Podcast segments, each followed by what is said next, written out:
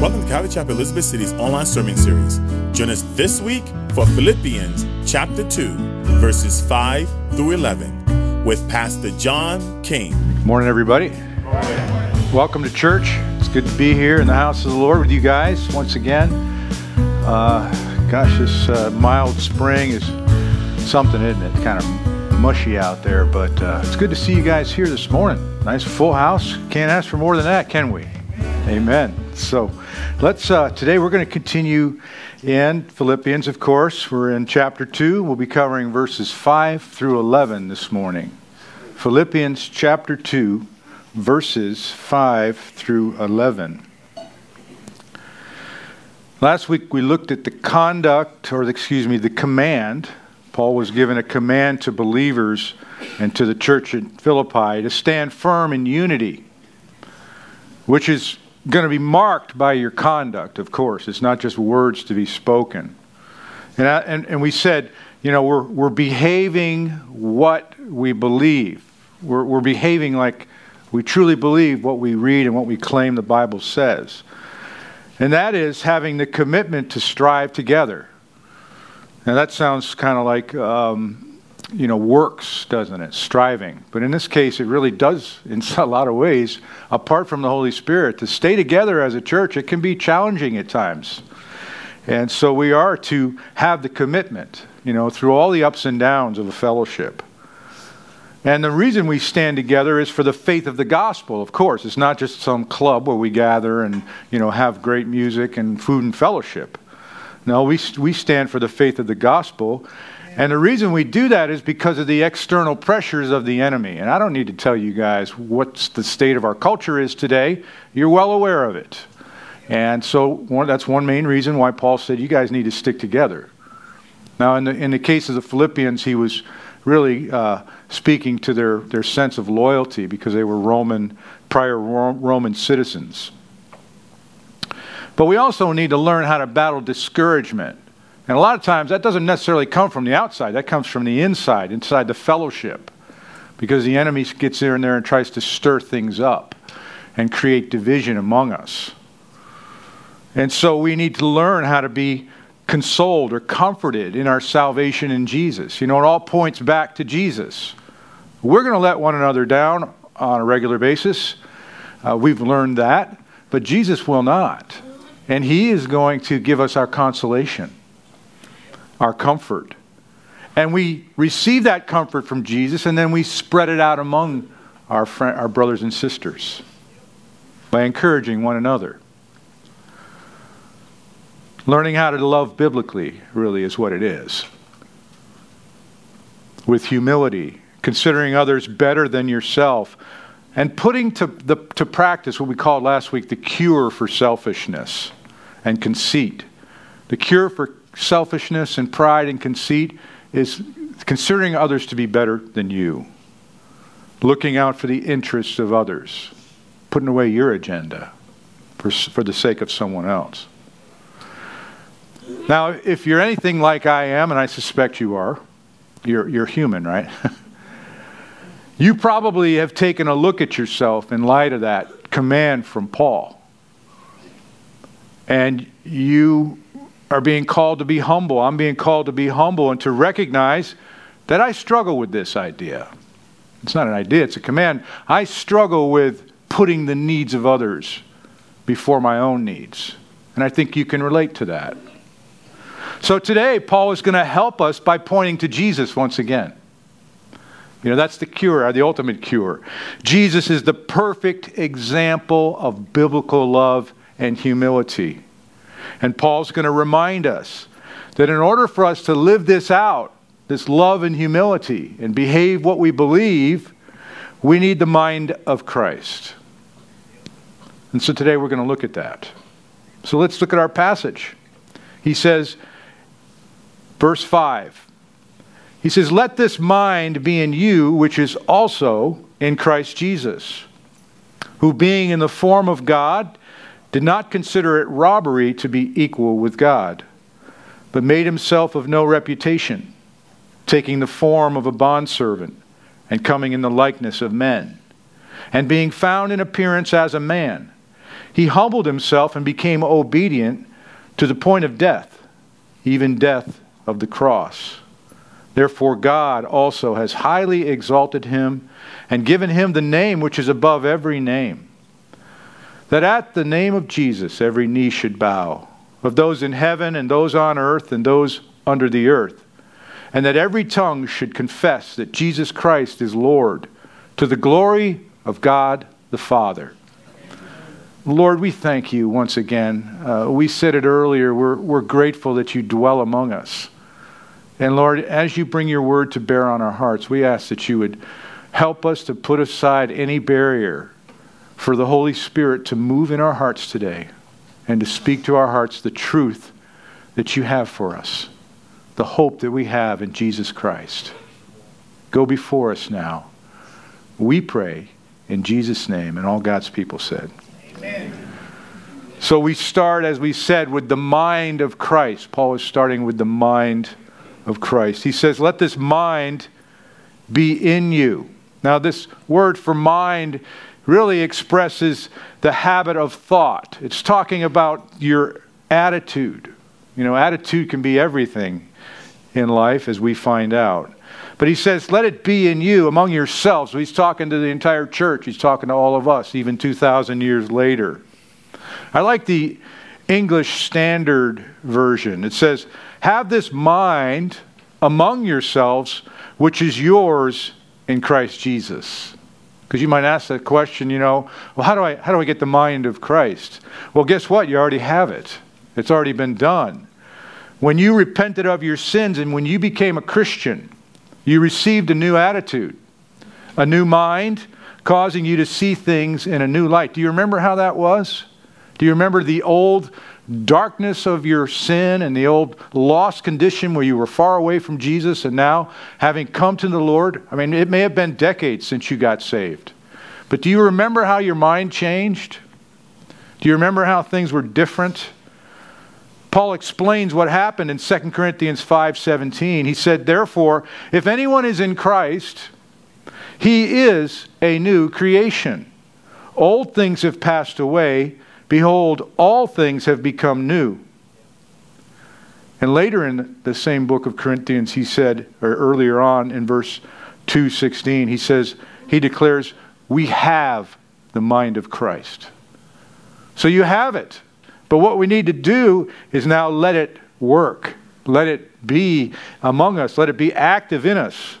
It, it needs to be exercised because we're still free agents. We still need to cooperate with God and the plans He has for our lives. And so we are to let or to have or to adopt the mind of Christ in a sincere and spirit led fashion. So the ball is in your court, the ball is in my court. You're, you're being coached by the Word of God today, or when you study the Word. And you're being uh, encouraged by the teammates around you, okay? Those who are serving the Lord and walking with the Lord together in unity. But the ball is still in your court to have the mind of Christ. Now you might say, well, okay, what, what mind? Well, let's back up to verses 3 and 4 of chapter 2. This is the mind of Christ. Let nothing be done with selfish or through selfish ambition or conceit. But in lowliness of mind, let each esteem others better than himself. Let each of you look out not only for his own interest, but also the interest of others. That's the mind of Christ. That's the mind of Christ, which you have in you, which you and I need to be able to exercise each and every day, all the time. You know, you can't argue the fact that we get opportunities every day to exercise the mind of Christ. You can't deny that. But how do you answer a declaration like that? You know, it's, it's certainly not so much in words as it is in deeds. Are you and I willing to make our mind be set on humility and lowliness each and every day? Remember last week we said in the Greek and Roman culture, to have a lowly and humble mind was not acceptable in that culture. And so it, it goes in today's culture as well. We want to do our own thing. We don't want to be humble before the Lord. Our flesh rebels against that. Our society says, you don't have to do that. It's all about you. Outlook determines outcome, said one writer. And so the question is are you and I willing to get down where the needs really are? Are you willing to be part of the solution? You see, oftentimes as believers, we become just simply part of the problem, quite frankly, don't we? Are we willing to be part of the solution in the church and in the world we live in? Remember that Paul is addressing the need for unity, of course, and later on we're going to see in chapters 3 and 4, he's actually going to name names about this lack of unity and some of the things that are going on in that church. He will answer concerns about false teachers from the outside and disagreements from within. You might say, well, that's going to be costly. You bet it is. You bet it's going to be costly. But what a glorious privilege being offered to possess the mind of Christ. Would you want something else? Do you like your own mind? Are you satisfied with that? Your own reason? You know, that's another flaw that we can have as human beings to, you know, kind of go through life with our own reason. Where we're void of the Spirit of God and the Word of God. And so now, at this point in our passage today, Paul is going to hone in. He's going to look straight into who Jesus is. And he's going to explain the amazing attributes of our Lord and Savior, Jesus Christ, in a famous verse. Who he is. Well, he's, of course, the quick answer is who is Jesus? Well, one aspect is he's fully God, and another aspect is he's fully man, all at the same time. And that will always get us to stop and take a breath in our minds going, okay, I've got to get my mind wrapped around that. And so let's look at God's word here. He says, first, Jesus' divine nature, because Jesus is fully God. Look at verse 6. He said, Who, being in the form of God, in other words, NIV says, being in the very nature God, or though he was God. That word being uh, huparcho, to be in existence both prior to and after the circumstances we're about to mention. He's God, and He always was God, and He always will be God. But it says here, being in the form of God. Now, that word form is the Greek word morphe. It's where we get our English version of morph, to be morphed. And it's going to be used three times and it only ever in the New Testament, only ever refers to Jesus. Now, the English word morph means to change the form of a, or character of something. For example, using the new software, we morphed a picture of a dog into a picture of a cat. That is not how the word is used to describe Jesus. What it refers to is the fact that Jesus was pre existent, and it's talking about his divine characteristics things which always were and always will be. And I'll say it again Jesus was, He is, and always will be God. How do we know? Well, finish the, the sentence, Pastor John. It says, Who being in the form of God did not consider it robbery to be equal with God. Now, Paul declares that Jesus is equal to God, the Father and the Holy Spirit. An equal state or condition. Jesus said it himself uh, uh, several times. I don't have a slide, but one of the shortest verses where Jesus describes his relationship, his equality with God. He said in John 10:30, "I and my Father are one." Jesus is God. And so he says he did not consider it robbery to be equal with God. Well, what is that robbery? That harpagamos. That means to seize or plunder. He didn't, you know, it wasn't like he snatched it what he had, his, his attributes, and said, It's mine, all mine, and I'm not giving it up. He didn't consider it robbery to be equal with God. It wasn't like a prize that he was going to hold on to. Aren't you glad that he humbled himself and became a man, even though he's God? John 1 1, it says, In the beginning was the Word, and the Word was with God, and the Word was God. That refers to Jesus. Hebrews 1 3, again, speaking of his brightness, who being the brightness of his glory and the express image of his person. That's his God, godly attributes. and upholding all things by the word of his power. When he had by himself purged our sins, he sat down at the right hand of majesty on high. Jesus is God. Next, we look at his human nature. Jesus is fully man. Jesus is God, and Jesus is fully man. Look at verse 7. But made himself of no reputation, taking the form of a bondservant and coming in the likeness of men. No reputation. This is for you note takers, for those Bible students here, that's that word kenoo. It's where we get the word kenosis, this emptying of himself. Now, if you want to read about that, have at it. It's all there for you in the theological handbooks. But it's an amazing thing. But it means to make empty. Now, pay close attention. Jesus Christ did not empty himself of his godhood. You would think, well, you know, if he's going to become a man, he can't still be God. Not in the case of Jesus. He didn't diminish that. He didn't, well, he did diminish it, but he didn't hide it. He didn't empty it from himself. He could not and he did not cease to be what he essentially and eternally already was. So, what did Jesus do? Kenosis or kenoo, he freely self emptied himself, not by subtracting who he is. He self emptied himself, but through humility, he added human nature. And in doing so, he veiled his divine attributes and gave up the right to use them in situations where he would have been justified. Right after being betrayed by Judas with a kiss, the Jews laid hands on Jesus to arrest him. You recall that Peter went wild with his sword and he cut off the ear of the priest, the high, uh, the high priest's servant Malchus. And Jesus told him, He said, Put your sword in its place. For all who take the sword will perish by the sword. But he also said this right after that, in Matthew 26 53.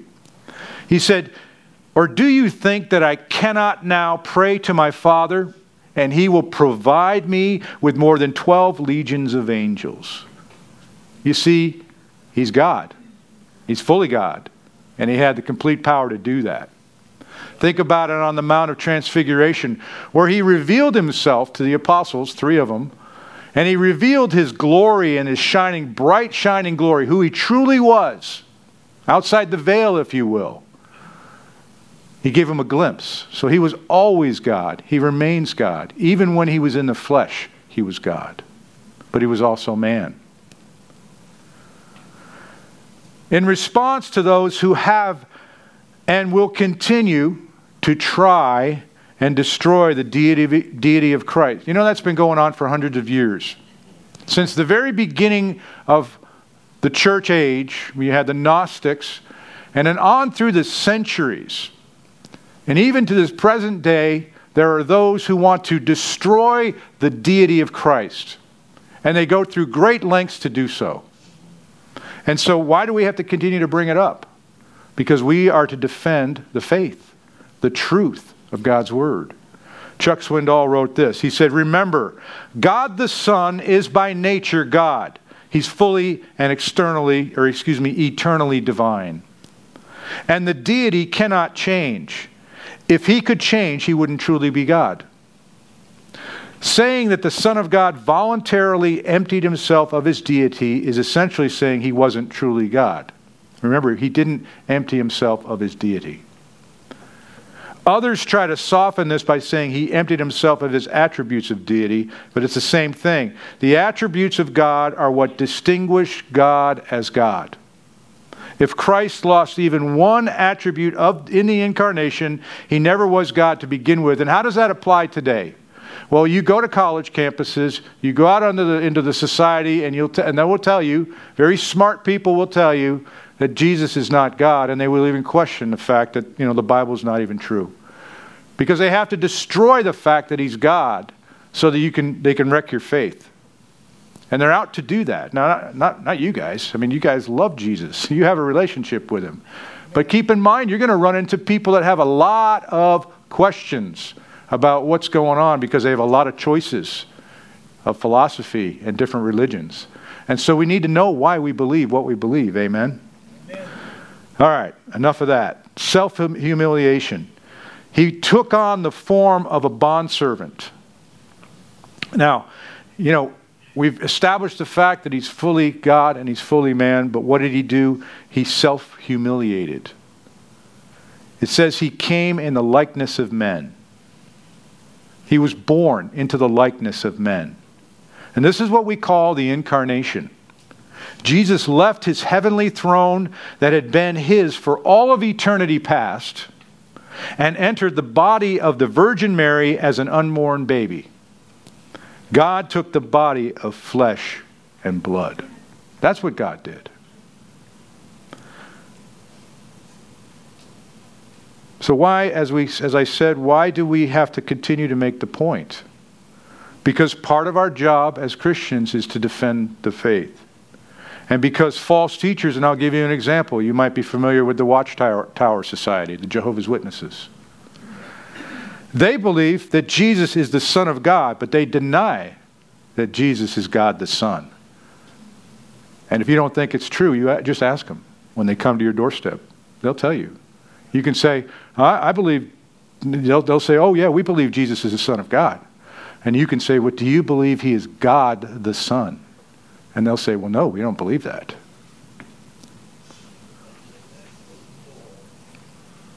A reporter was interviewing a successful job counselor who had placed hundreds of workers in their vocations quite happily. When asked the secret of his success, the man replied, Well, if you want to find out what a worker is really like, don't give him responsibilities, give him privileges. Most people can handle responsibilities if you pay them enough. But it takes a real leader to handle privileges. A leader will use his privileges to help others and build the organization. A lesser man will use privileges to promote himself. Jesus used his heavenly privileges for the sake of others, for our sake, wrote Warren Wiersbe. Mark 10:45 it says for even the son of man did not come to be served but to serve and to give his life a ransom for many.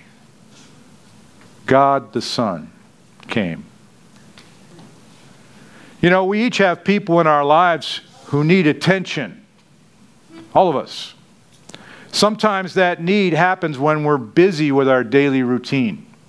Now, we have these phones now, we can silence them. you know, we can answer that text a little later. We don't want to be slaves to the phone. But we need to be aware when somebody needs to spend time, needs to talk to us. And I think it's too easy to shut people off nowadays. But this interruption of our daily routine, when you can't escape it, somebody needs to talk to you. And if you're married, you know what I'm talking about. and, and so it works both ways. It causes a struggle with our selfish tendencies, doesn't it? And what does it do? It, t- it, tends to make us stressed out. You know how our people are always talking about we're stressful, stressed out? But when we decide to let the mind of Christ be in us, we are relieved of that stress and made willing to serve instead of always wanting to be served. If you've ever spent a, a full day in ministry, some of us did yes, uh, last Sunday, spent a full day in ministry essentially, and you were tired that night. I know you were. We went over to EMS. I'm not trying to boast on anybody, but you spent a full day in ministry and you were tired. And I, will I'll bet you you thought that's the best tired you've had in a long time. Why? Because you were putting other others' needs. You were out of your comfort zone. And so we need the opportunities to exercise that, and God gives them to us plenty of times. Now, finally, we look at what he did. You see, Jesus became the perfect sacrifice. Paul has shown us what many scholars think are considered to be the three downward movements or steps in Christ's self humiliation. First, he left his heavenly abode with God the Father and God the Holy Spirit. He left heaven. Second, instead of clinging to his equality with God, excuse me, second, he came further down the steps to become incarnate. He became took on human form in the likeness of men and as a servant. You know, he didn't come down. We're going to see, he didn't come down, you know, dressed in royal robes. Next, we see Christ's self humiliation, and it's going to reach its lowest point on the cross. So he was coming down, down, down to us. Look at verse 8. It says, Being found in the appearance as a man, he humbled himself and became obedient to the point of death, even death on the cross. There he was. He was the baby in the manger. That's what we see. You know, every Christmas we celebrate Jesus' arrival, the baby in the manger. He was the young boy in the temple. He was the carpenter's son. And you know, when you look at that society, you realize he wasn't working with wood, he worked with stone. He had hands that were rough and strong. And all the many stories of the Gospels and his earthly ministry that we see. And he says he was found in appearance or in fashion. You know how it strikes your senses when you see him. It's not what you think. It wasn't, like I said, he didn't come down in royal robes saying, I've arrived, God's here now. No. His appearance was as a man. Then when they saw him, now his glory was veiled. We talked about that. His glory was now veiled, and he didn't have a striking appearance. He was rather ordinary looking. Now, the Bible does never, never gives a very detailed description of Jesus and what he looks like. But Isaiah 53 2, I don't think we have a slide for that. It says, For he shall grow up before him as a tender plant and as a root out of dry ground.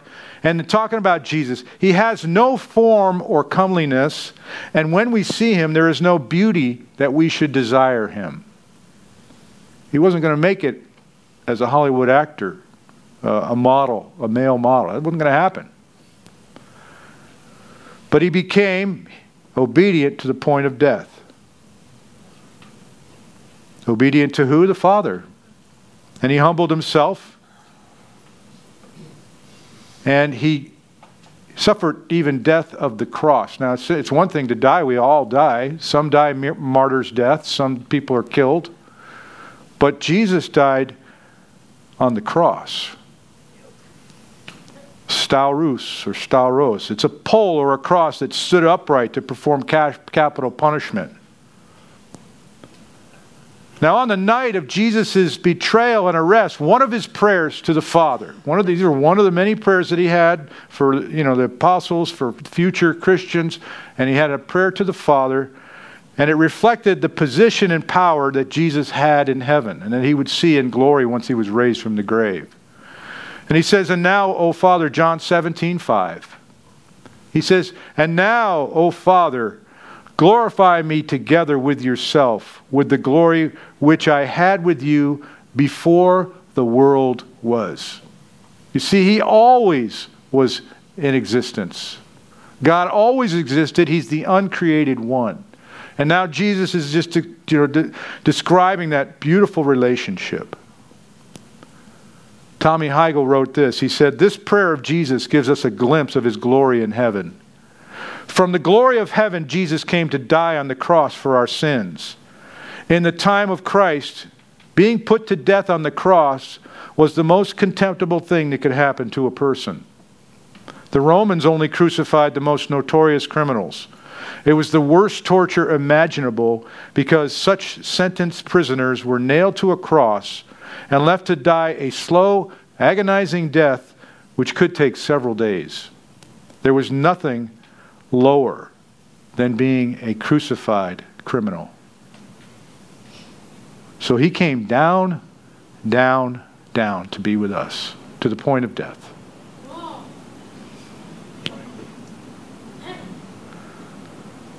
How about you and I? Maybe that's sobering for us. You know, we look, do we ride around on a high horse sometimes? Unfortunately, yes. Is it most of the time? I hope not. You know, we often give thanks for the Lord Jesus coming down from heaven. But when we reflect on the things we've read so far today, how he took our shame and how we would not have to experience the pain and torment of eternal suffering and separation from God. He did that for us. So, to have the mind or the attitude of Jesus, you must be willing to sacrifice for others. Now, fortunately, God knows precisely what it is we can and cannot handle. And oftentimes, you guys have said it yourself how are we so blessed to live in a country that's free, where we get to practice our Christianity freely and openly?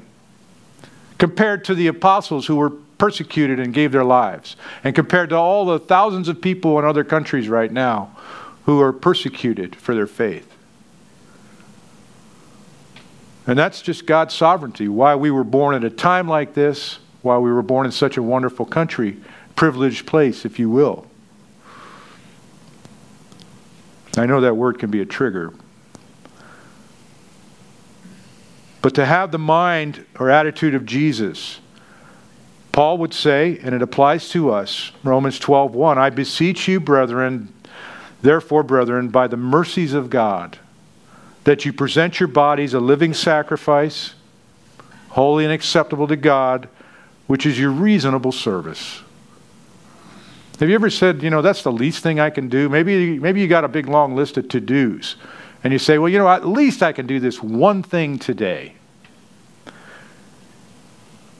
So, presenting our bodies as living sacrifice, what does that look like?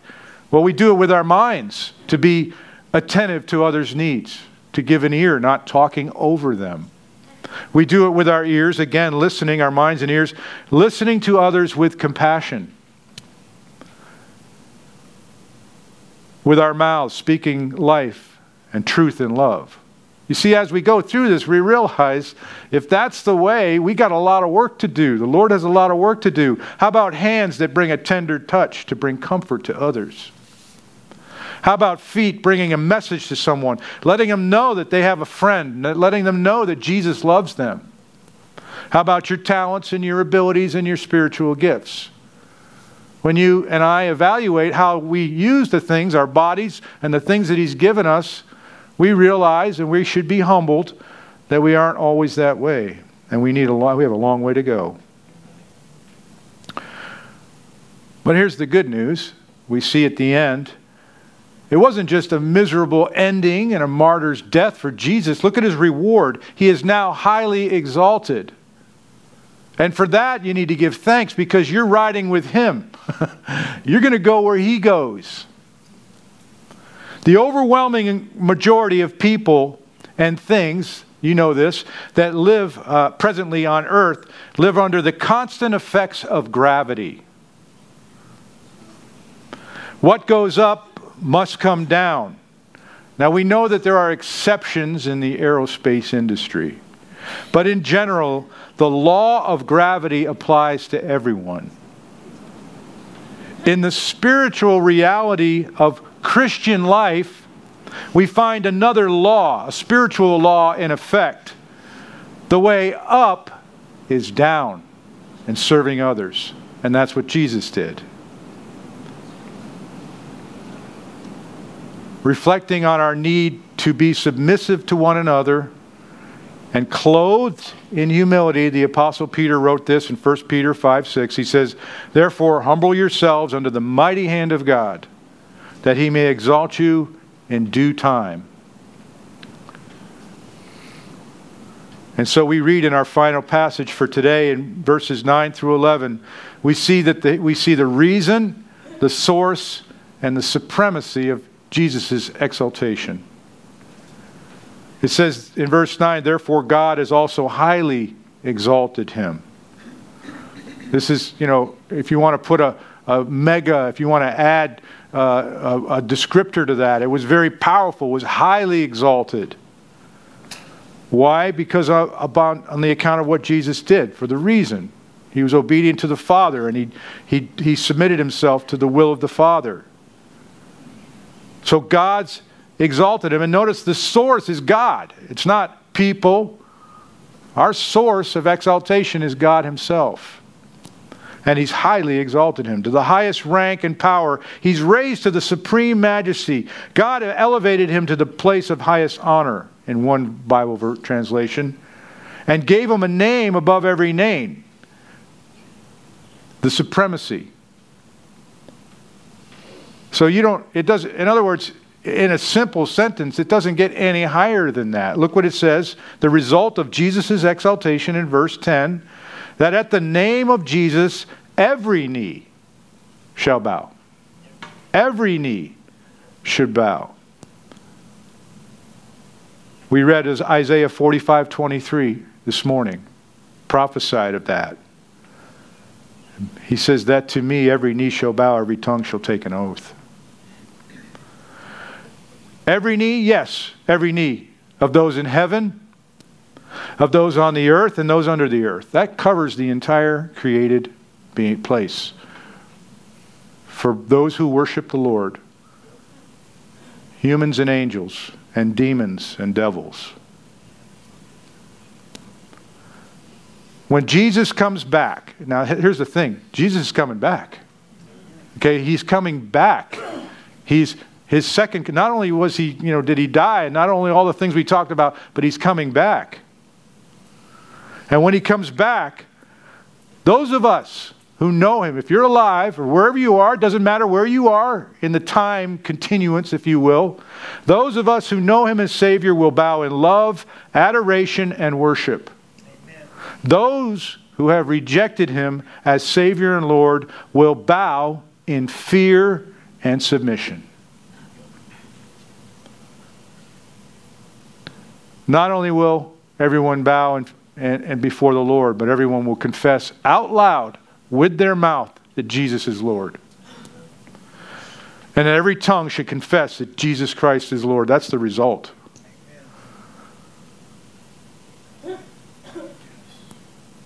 It doesn't mean that everyone will be saved, though. But each and every human being will ultimately acknowledge with their own mouth who Jesus is Lord of all. And notice it says, to the glory of God the Father. You know, the, the Trinity, it all, God is, you know, three in one. It all shares, they all share together for their purpose.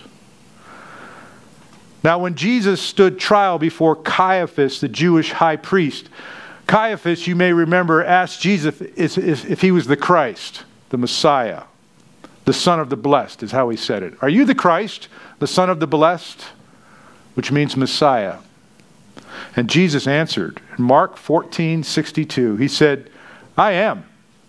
And you will see the Son of Man sitting at the right hand of power and coming with the clouds of heaven. And then the reply from Caiaphas, and if he could eat his words, I guarantee you he would. He said, says, Then the high priest, this was when Jesus was on trial before his crucifixion. Then the high priest tore his clothes and said, What further need do we have to, uh, of witnesses? You have heard the blasphemy. What do you think? And they all condemned him to be deserving of death. Then some people began to spit on him. They blindfolded him, they beat him, and they began to say to him, Prophesy. And the officers struck him with the palms of their hands. Think of the words that Caiaphas will speak on Jesus' return. So, as we close today, I have really two questions for each and every one of us. Two questions. First of all, when are you going to bend your knee to the honor of the name of Jesus? When will you bend your knee? When will you bow before the Lord? And it doesn't necessarily mean physically, but in your heart. When will you do that? Acts 3:19 says, "Repent therefore and be converted that your sins may be blotted out, so that times of refreshing may come from the presence of the Lord." You see, you don't have to wait. You can do it now. But know this, you will do it when he returns. Whatever your choice is, you will do it. My second question is when are you going to confess that Jesus Christ is Lord? You can do that now as well. Romans 10:19 says that if you confess with your mouth the Lord Jesus and believe in your heart that God has raised him from the dead, you will be saved. When are you going to confess Jesus Christ? Either now or you will do it when He returns. Amen. Father, we thank you for our time together today. Lord, I would just simply ask that your words would sink into our heart and mind the truth of who you are.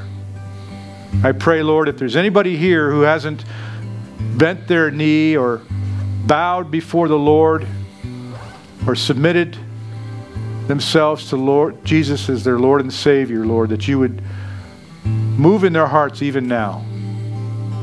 Touch them as only the Holy Spirit of God can. I pray for anyone in this room who has not acknowledged Jesus Christ with their mouth as Lord and Savior. I pray that you would work in a mighty way, in a powerful way, to put the words on their lips, not because of my speaking, but because God, the Holy Spirit, is speaking to them right at this moment. We ask, Lord, that you would simply, once again, do your work. We thank you again that you do dwell among us. We give you praise and honor for that.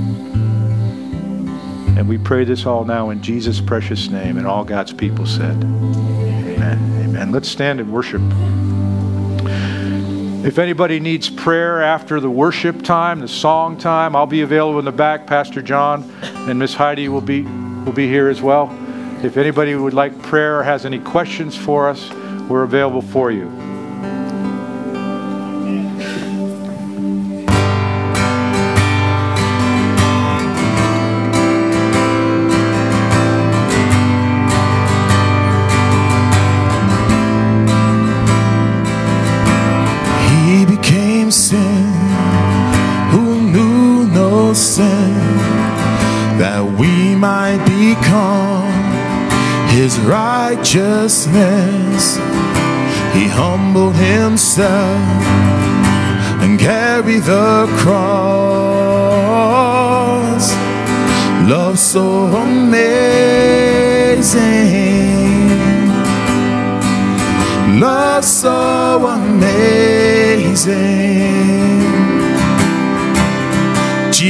Jesus Messiah.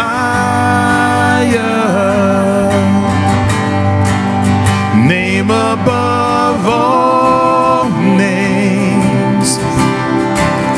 Blessed Redeemer, Emmanuel, the rescue for sinners,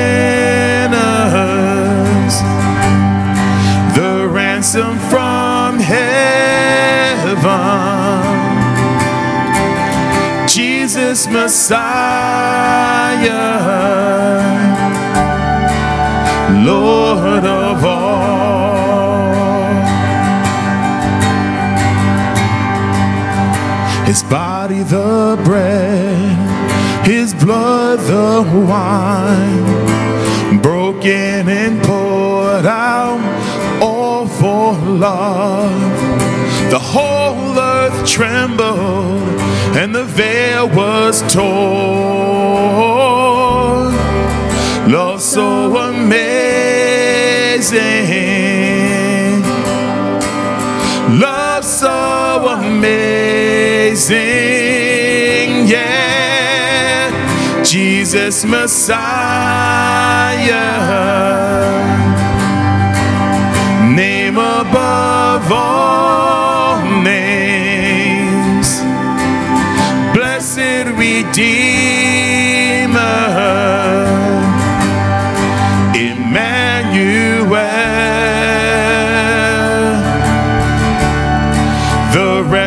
for sinners, the ransom from heaven, Jesus Messiah. Lord of all.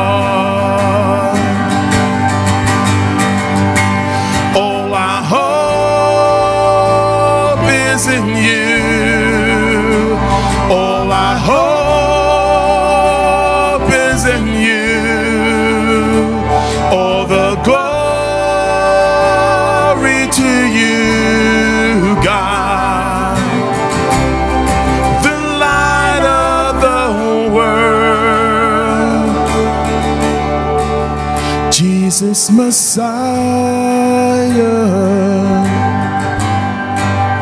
name above all names, blessed Redeemer,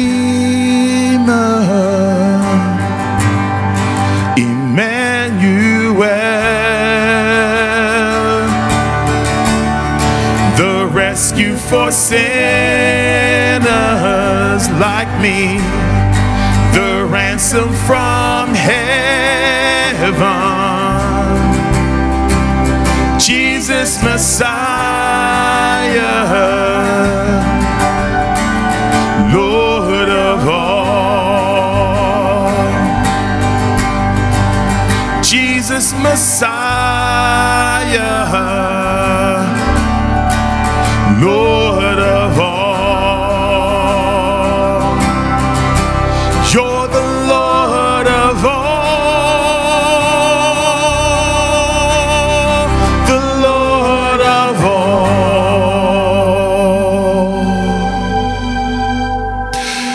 Sing each other out with a blessing. I'll start first. I'm going to repeat it and you come in. The Lord bless and keep you. May his face shine upon you and be gracious and give you peace. Sing with me. The Lord bless and keep you. May his face shine upon you and be gracious and give you peace. God bless you. Please take advantage of any prayer that you need. Meet the pastors. Take advantage of that. God bless. Thank you for joining us today for Calvary Chapel Elizabeth City's online sermon series. Join us next week as we continue through the Bible, book by book, verse by verse, line by line. God bless.